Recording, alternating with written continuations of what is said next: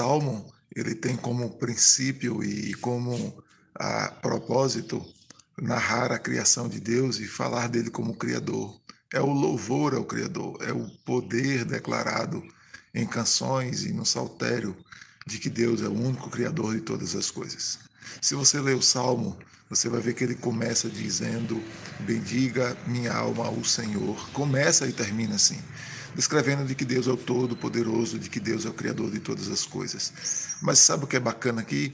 É de que o salmista não só descreve que Deus é o Criador, mas mostra de que Deus também é aquele que domina sobre a criação, é aquele que é o sustentador da criação, que deu ordem à criação. E a gente vai encontrar exatamente isso no Salmo, porque você vai ver de que ah, os salmistas declara que Deus criou todas as coisas, mas Deus também deu ordem a elas.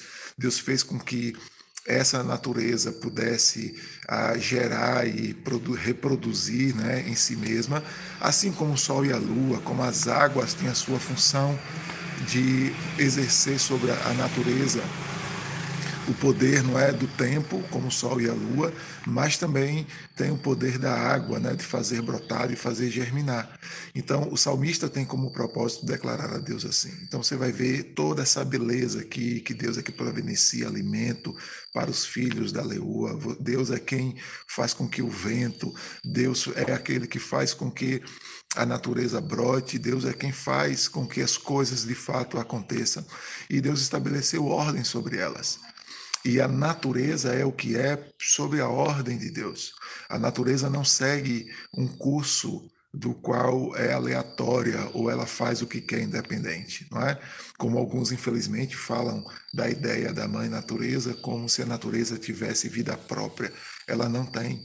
O salmista deixa claro de que todas todas as coisas foram criadas por Deus, todas as coisas estão exatamente debaixo do seu controle e segue a sua ordem, dada lá do Gênesis, não é? A inspiração do salmista, sem dúvida, vem do Gênesis.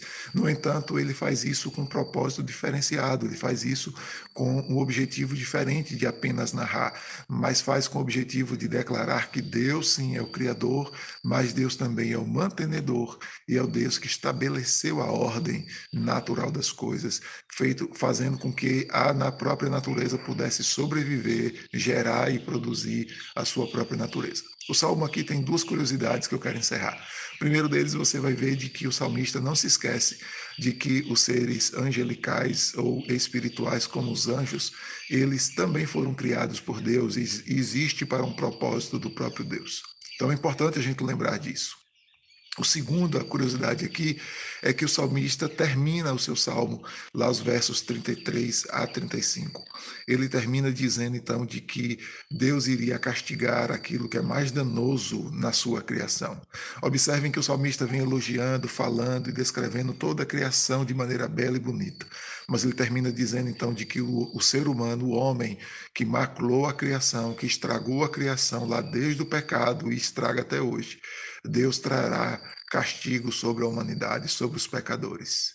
O que o salmista faz aqui então é descrever a bondade, a beleza, o poder de Deus através da sua natureza criada, a ordem estabelecida, o bem que a natureza foi feita e o propósito dela. No entanto, diz que Deus não poupará, mas Deus castigará aqueles que a destrói, aqueles que dentro desse ciclo de natureza, porque o homem também foi criado por Deus, mas Deus castigará o homem, porque somente o homem é pecador nessa natureza inteira. Os animais, as plantas, a, a, os astros, não é? os luminares, e inclusive falando dos seres celestiais, eventualmente eles não são pecadores, mas o homem é. E esses receberão o castigo do Senhor a disciplina do Senhor. Esse é um dos salmos especiais, digamos assim, né? porque é, são poucos que terminam falando de castigo e esse é um deles. Mas ele mostra de que Deus castigará a sua criação e a sua criação castigada é o homem, o ser humano, que é pecador.